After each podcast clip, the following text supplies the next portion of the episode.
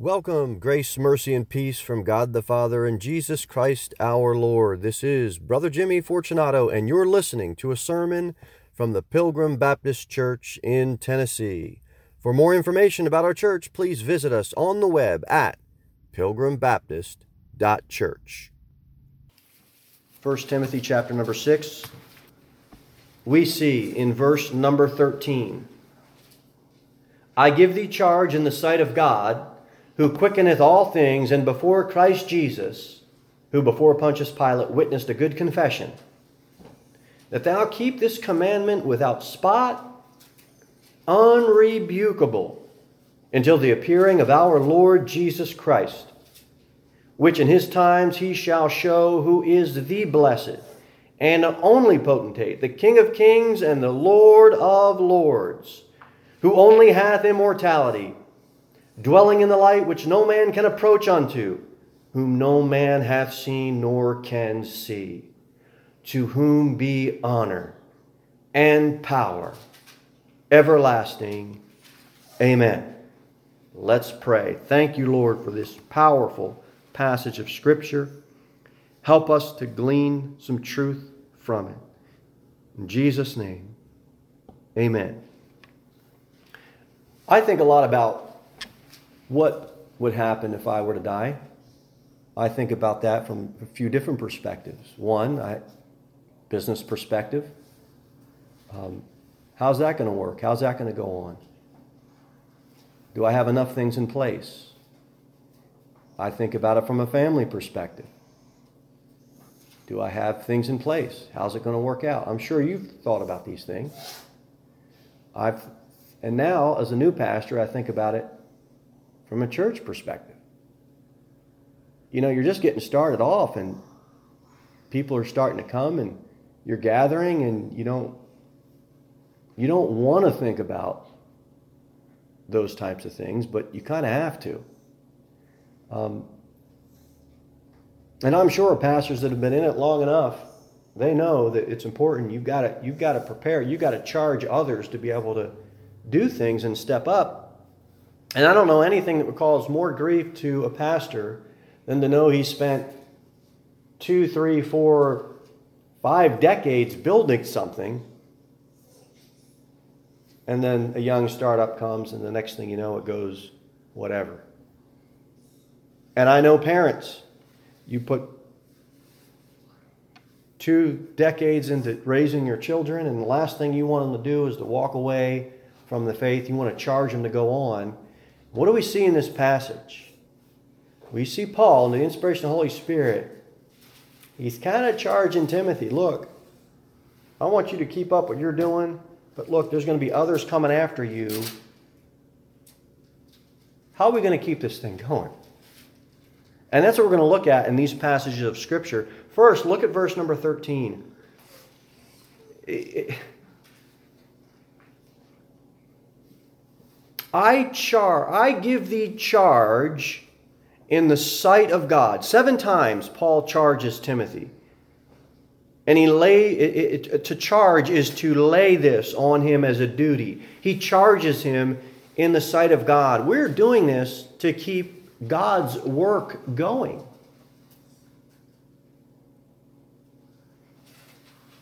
No father is a one man show. No business is a one man show. No church is a one man show. It's, it's in the sight of God. If we can't get that wrapped around our heads early on in our planting process, we're going to be off track. This is in the sight of God.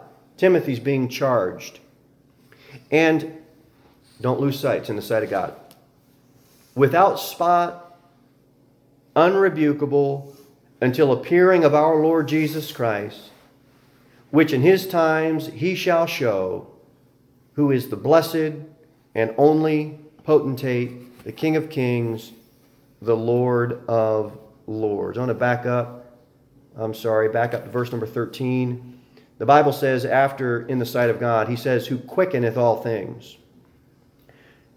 Quicken, he makes it alive, and then he says, and before Christ Jesus, who before Pontius Pilate witnessed a good confession.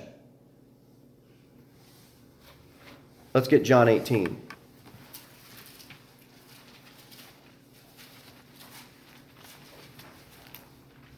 Lay a little groundwork. We'll get to some practical stuff. But John 18, he's standing before Pilate. He claimed to have power over his life, and Jesus didn't hold back one bit from declaring truth. Verse number 35 of John 18. Pilate answered, Am I a Jew? Thine own nation and the chief priest have delivered thee unto me. What hast thou done? Watch what Jesus says.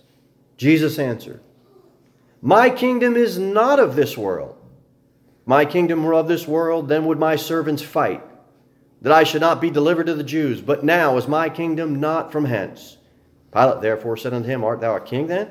Jesus answered, Thou sayest that I am a king. To this end was I born, and for this cause came I into the world, that I should bear witness unto the truth. Everyone that is of the truth heareth my voice. That's his good confession before Pontius Pilate. Don't worry if somebody laughs at you because you're a Christian.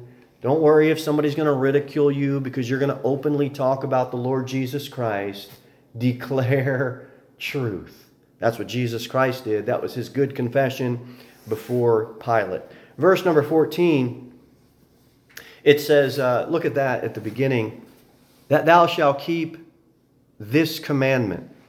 Well, what's this commandment? In the immediate context, back up to verse 12 fight the good fight of faith, lay hold on eternal life, whereunto thou art also called, and hast professed a good profession before many witnesses. So it's certainly that immediate context of verse 12 to fight the good fight. But then the broad context, all the commands that he's been taught. Then it goes on to say, without spot, unrebukable. Well, that leaves me out. Who can live up to that?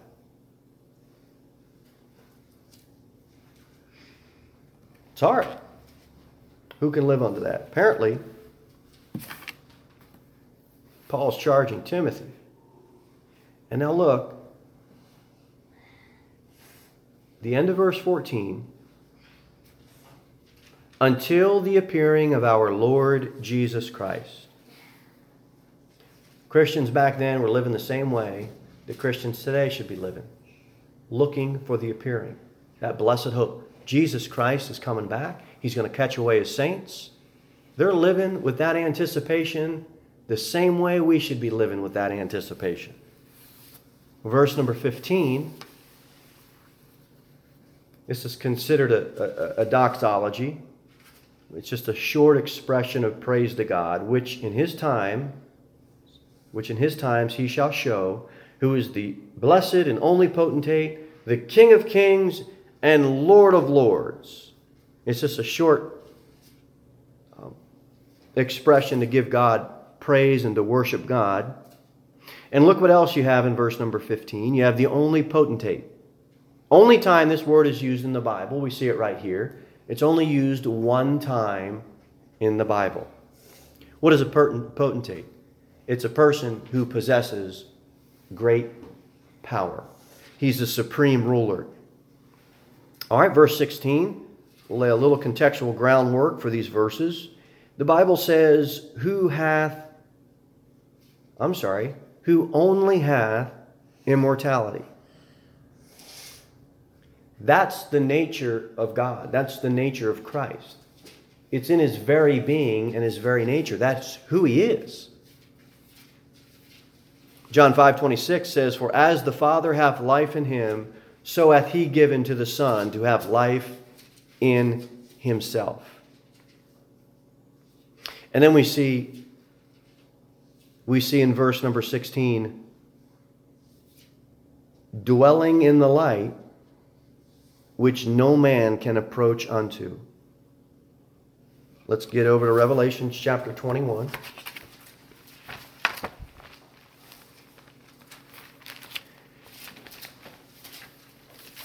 Revelation chapter 21, verse number 23.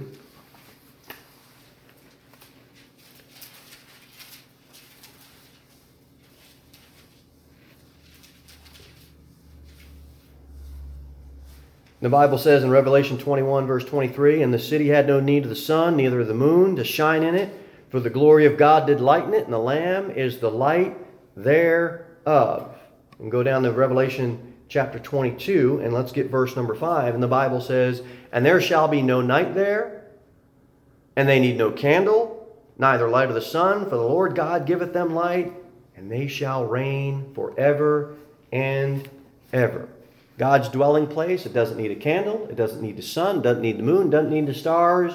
God. That's it right there. It don't need nothing to light it up. He is the light. So, a little contextual groundwork of those verses, and we're going to get to some practical uh, lessons. If you, as a parent, want your children to go on the way that you've raised them.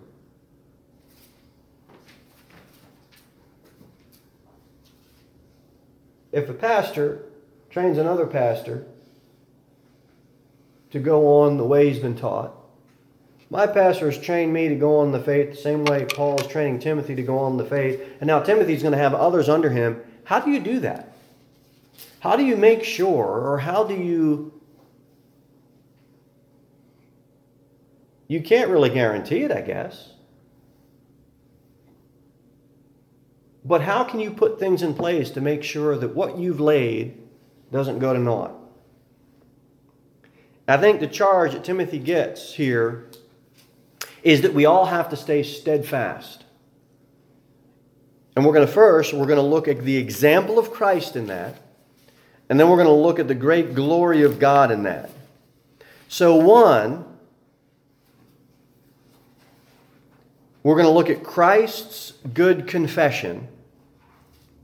And anytime you go through trial, anytime you have hardship or suffering, here's what we've got to do get our thoughts fixed on Jesus Christ. If we can do that, we're on the road to staying steadfast. We can look at Christ's example. Um, turn to Hebrews chapter 4. Let's look at that.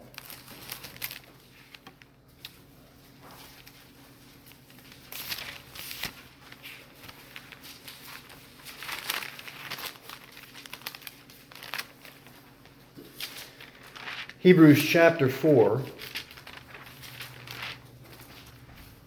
and verse number 15. The Bible says, For we have not an high priest which cannot be touched with the feelings of our infirmities, but was in all points tempted like as we are, yet without sin.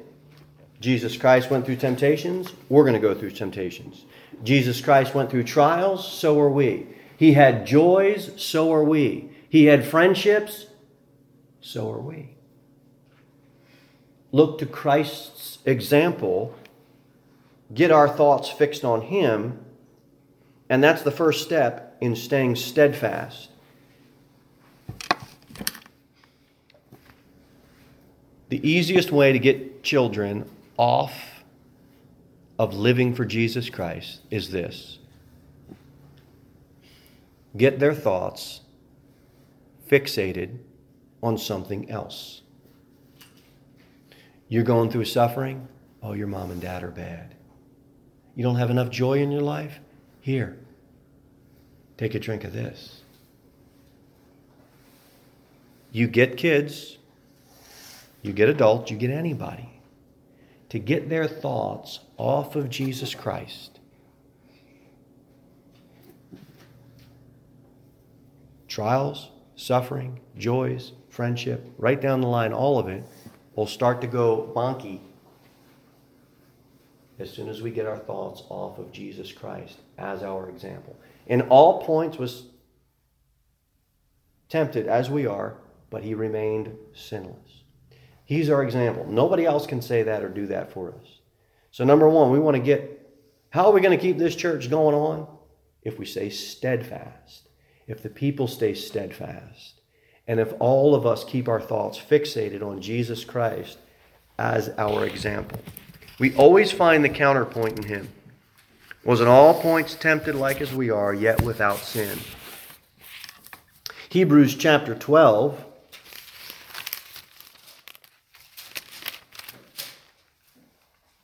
Why do you have to follow the Bible? Why do you have to why do you have to tell us that book's true? Hebrews chapter 12 verse number 3. For consider him that endured such contradictions, a contradiction of sinners against himself, lest ye be wearied and faint in your minds. He knew, he knew the price he was going to pay. The eternal Son of God endured the contradiction of sinners. You know what we have to do? Somebody's going to make fun of you because of your belief in the Bible. Somebody's going to make fun of you because you're trying to live your life in accord with the Bible. You know how you say steadfast? Endure such contradiction of sinners. They're going to contradict what you're going to say. Jesus Christ endured it. He's the eternal Son of God. We've got to be able to take some of that and not lose steadfastness. You can test somebody, they're going to be on the basketball court. You have them run a few laps the first practice and you see how they handle it. Are they going to just quit or are they going to endure it and move on? Boys and girls, Jesus Christ endured so much, went to that cross for us. We have to endure so little. Somebody made fun of you. Whoop de doo. Get over it. Don't allow that to make you not a steadfast Christian. That's how our kids can go on. That's how our church can go on. That's how a family goes on. That's how a business goes on. The biblical principle is there, and it's the same. Now, check something out um, in 1 Timothy chapter 6. All right? What? Notice. All right, notice you have a good profession and a good confession. Look at verse number 12. And has professed a good profession. My profession, Timothy's profession, Paul's profession it's based on what the Lord has done for us. But look at Christ's good confession in verse 13, who before Pontius Pilate witnessed a good confession. That's based upon him being the source of truth. Christ's confession would be on the basis and the source of all subsequent professions. He is the truth. Ours is based on Him as the truth. It's what the Lord has done for us. That's our profession. Christ confessed, He is the truth. We saw that. The other thing on Christ as our example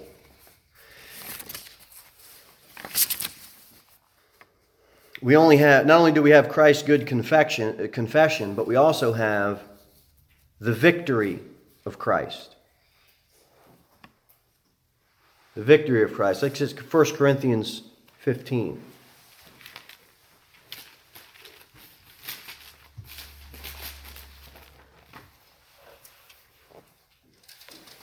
First Corinthians chapter 15, verse number 53, the Bible says, For this corruptible must put on incorruption, and this mortal must put on immortality.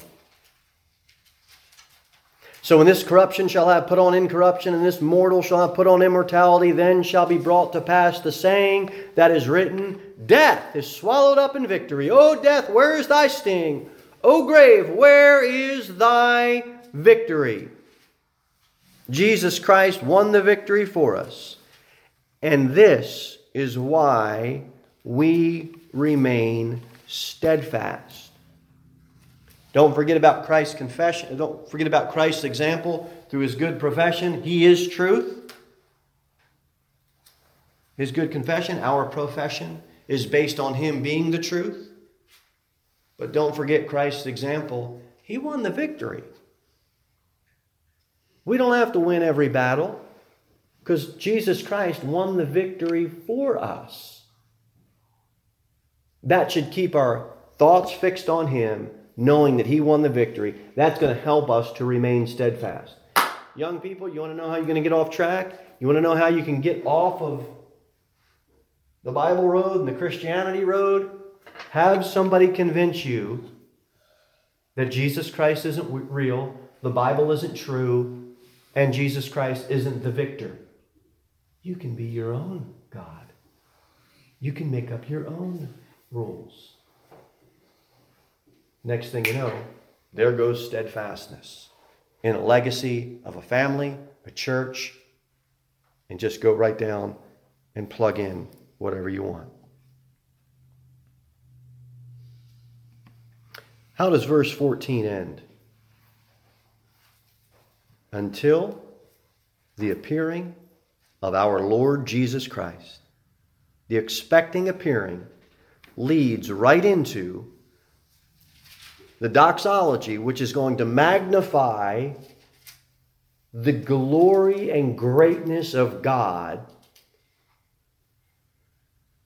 And we see that.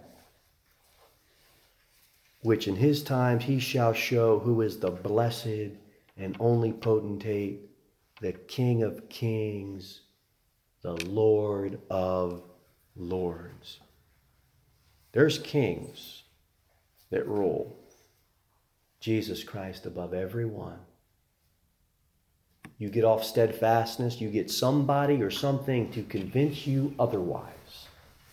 There's lords. You're going to have a landlord someday. Going to Lord, he's the Lord. You're going to pay that landlord. But there's a Lord over all those lords, and that's Jesus Christ. The Bible says in Romans 8:31, if God be for us, who can be against us?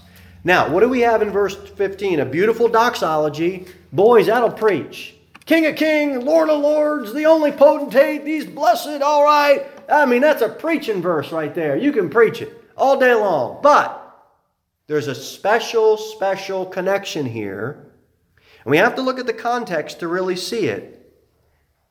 And how is it allowing Timothy to stay steadfast? Timothy is reminded, and we have to be reminded, if we want to stay steadfast, that God has immortality, that God is blessed, that God is the King, that God is the Lord. God as eternal and God who hath immortality, that's who he is. You know how you get it? And everybody gets it? And I get immortality? As a gift. We get it as a free gift from the one who is it. And we start getting off track. We do. I'm king, I'm Lord, I'm a good ruler, I'm blessed, and we insert ourselves into where Jesus Christ declares who he is. He did it with Pilate, with his good confession I'm truth. We get in on it based on what he did for us.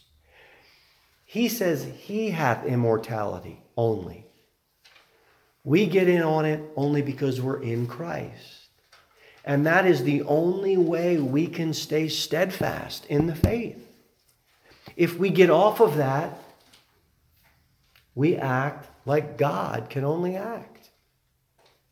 And we deceive ourselves when we do it. He's the King eternal, He's the author of eternal salvation, and He obtained eternal redemption for us. He's the blessed and only potentate, the King of kings and the Lord of lords.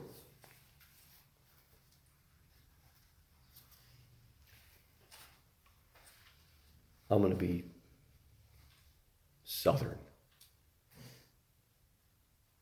Oh, bless her heart. um, I'm blessed. really? Most of the time when I see you, you're miserable. I mean, you complain and you. Is, is that a cliche that Christians use? Or should we really think about the meaning behind when we say, oh, bless his heart? I know it's a saying, and, and, and I'm being, I'm trying to be funny to prove a point. I am blessed.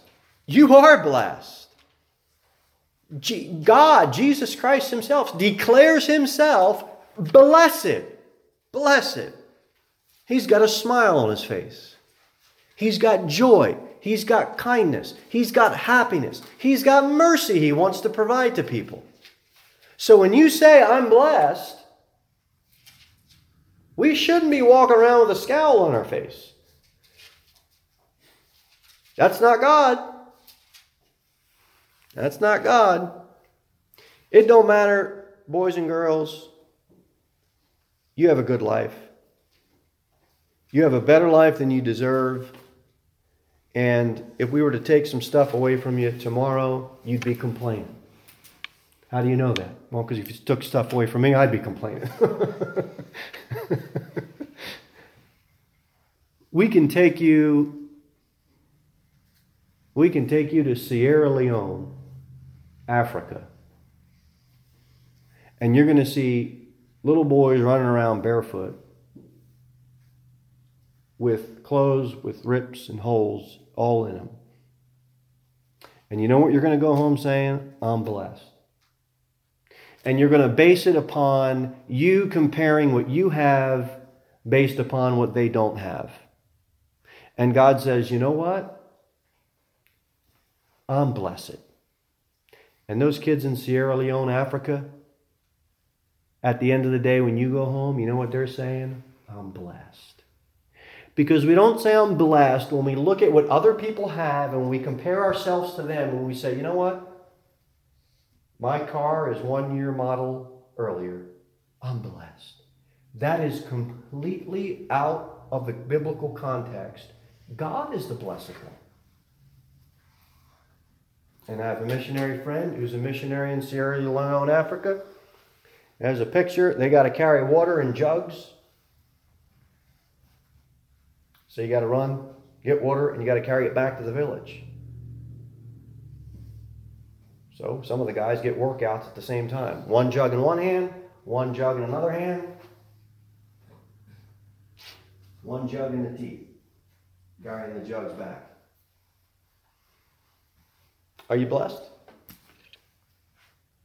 You would say yes, because I don't have to do that. Now do that, and I'll say you're blessed at the end of the day. See, Jesus Christ is blessed. That's who he is. So when we say we, we're blessed, we're getting in on what He is and who He is and what He has done for us. Why would those why would they be blessed? They have water. Why would they be blessed? They have a two and a half gallon jug that they can put water in. Praise God for that. But you're blessed. When you say you're blessed, don't just use it as a cliche. If you're in Christ, you know who you're in? The blessed.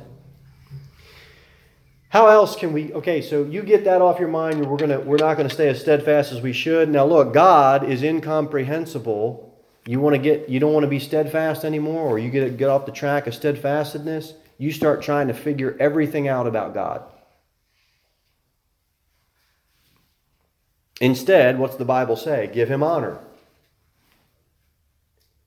The Bible says in the end of verse number 16, Who hath immortality, dwelling in the light which no man can approach unto, him, unto whom no man hath seen nor can see. To whom be honor and power everlasting. Amen. Why don't you give God some honor?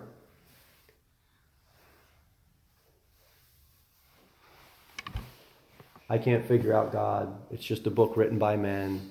Millions of children read Harry Potter books, and get lost in these books filled with junk and witchcraft and all this nonsensory stuff. And they get spend millions of dollars nationwide on going down to Dismal Land, and you're going to have some little fairy fly around and tell you that your conscience is your guide and all of this, and you're going to be swept away. Kids are swept away, their heads are buried in these Potter books as kids are learning about all this Wicca stuff. But it's fun, it's just repackaged. Devil's not dumb. People get swept away in all this stuff. And then they say, well, I just, I just can't understand God. I just, you know, why believe? I, I can't figure, I don't understand it all. I can't figure it all out. Why don't you just get swept away in it? Wow, the word of the Lord that came unto Hosea. Well, I wonder what God told Hosea. Why don't we get swept away in it? Because we love other stuff more than we love God guy is going to bury his head in, in the hood of a car. He's going to fix the engine all day, and that's great. A surgeon's going to bury himself, open somebody up, and he's going to fix them up and make them better again. Praise God for it. guy's going to get on the mat. He's going to learn all these angles, to learn all these moves to defend himself, and that's great. But we got to be careful we don't get swept away by all this and forget God. Oh, you can figure out how to restructure someone's whole face when it's had cancer and the guy comes out and lives. You know how amazing these doctors are? It's amazing. I can see how it can be easy to be like, I'm God. It's an amazing skill they can do. Get swept away right in. Don't forget God hath immortality. Don't forget God is blessed. Don't forget He's the only potentate, the King of kings and the Lord of lords. I know, guys. I've been on the mat with some of the toughest guys in the world. And I feel like well, I must just give you my black belt because I'm not even worth nothing. I mean, just wow. You need to be that good? That's what I think. We were down in South Florida years back, and uh, this guy, his nickname is Cyborg, and we know why we call him that because it's just he's like a robot. Just and I'm thinking, why? How? Is there a need to be that good? There's guys that tough, like that good. You don't even have to break a sweat. Wow. I don't need God. I can see how you can think you don't need God. I work hard. I know Nathan works hard. Most of the guys I know work very, very hard. How do you make a billion dollars? like when I, when I when I hear President Trump and they say he's worth so many billion, I like I, I don't know if I can count. I can count to a million, but I don't know if I'd be able to count from a million to a billion and pass the test. That's a big number.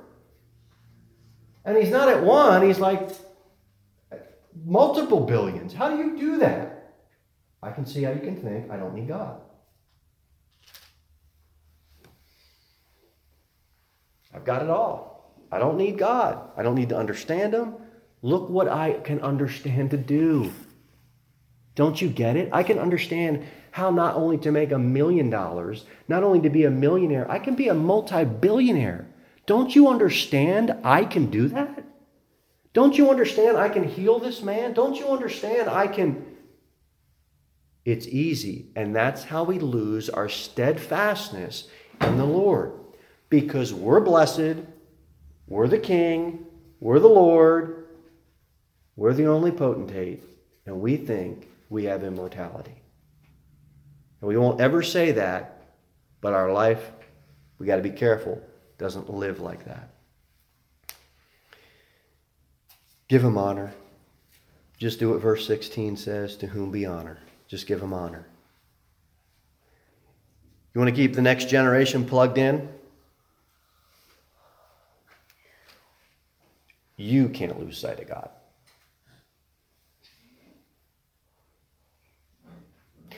My pastor want to keep the next generation of preachers plugged in? he can't lose sight of God, or I wouldn't have been where I'm at. If I want to have other preachers come on up behind me and after me, I can't lose sight of God. Our church wants to go on for multi decades. We can't lose sight of God. And too often we regard ourselves as the rulers and forget about our dependence on God. You seen a fly, you squash that fly. You wouldn't even think about it. And that fly doesn't know who you are and has no knowledge of your superiority.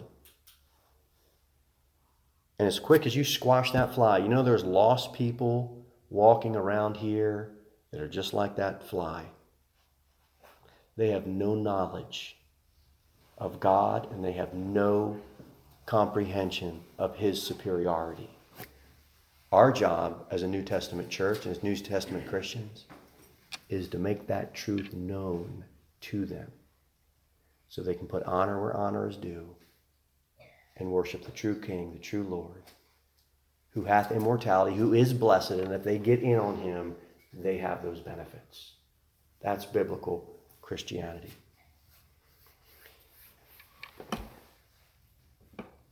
Let's bow and pray, please. Lord, we definitely have a task of steadfastness that you've put in before us. You've laid it out in your Bible, and it's so easy to get off track. Help us. Help us to be able to be good examples, good witnesses. There's people that don't know who you are, and we've got to make that known. Help us to not lose our steadfastness. Help us to give you honor. Help us to appreciate and value you as the King of Kings and the Lord of Lords. Lord, we do pray for the young people here. They would want to go on as, as steadfast Christians. We pray for each and every one of us, especially our church as a whole, that we would want to go on as steadfast Christians. Bless the rest of our day as we go on. Bring us back safely tonight. It's your will to do that. In Christ's name we pray. Amen. Thanks a bunch for listening. For more information about Pilgrim Baptist Church, be sure to visit us online at pilgrimbaptist.church, where you can also send me a personal message or learn more about joining us for a church service. And remember, Christ is all.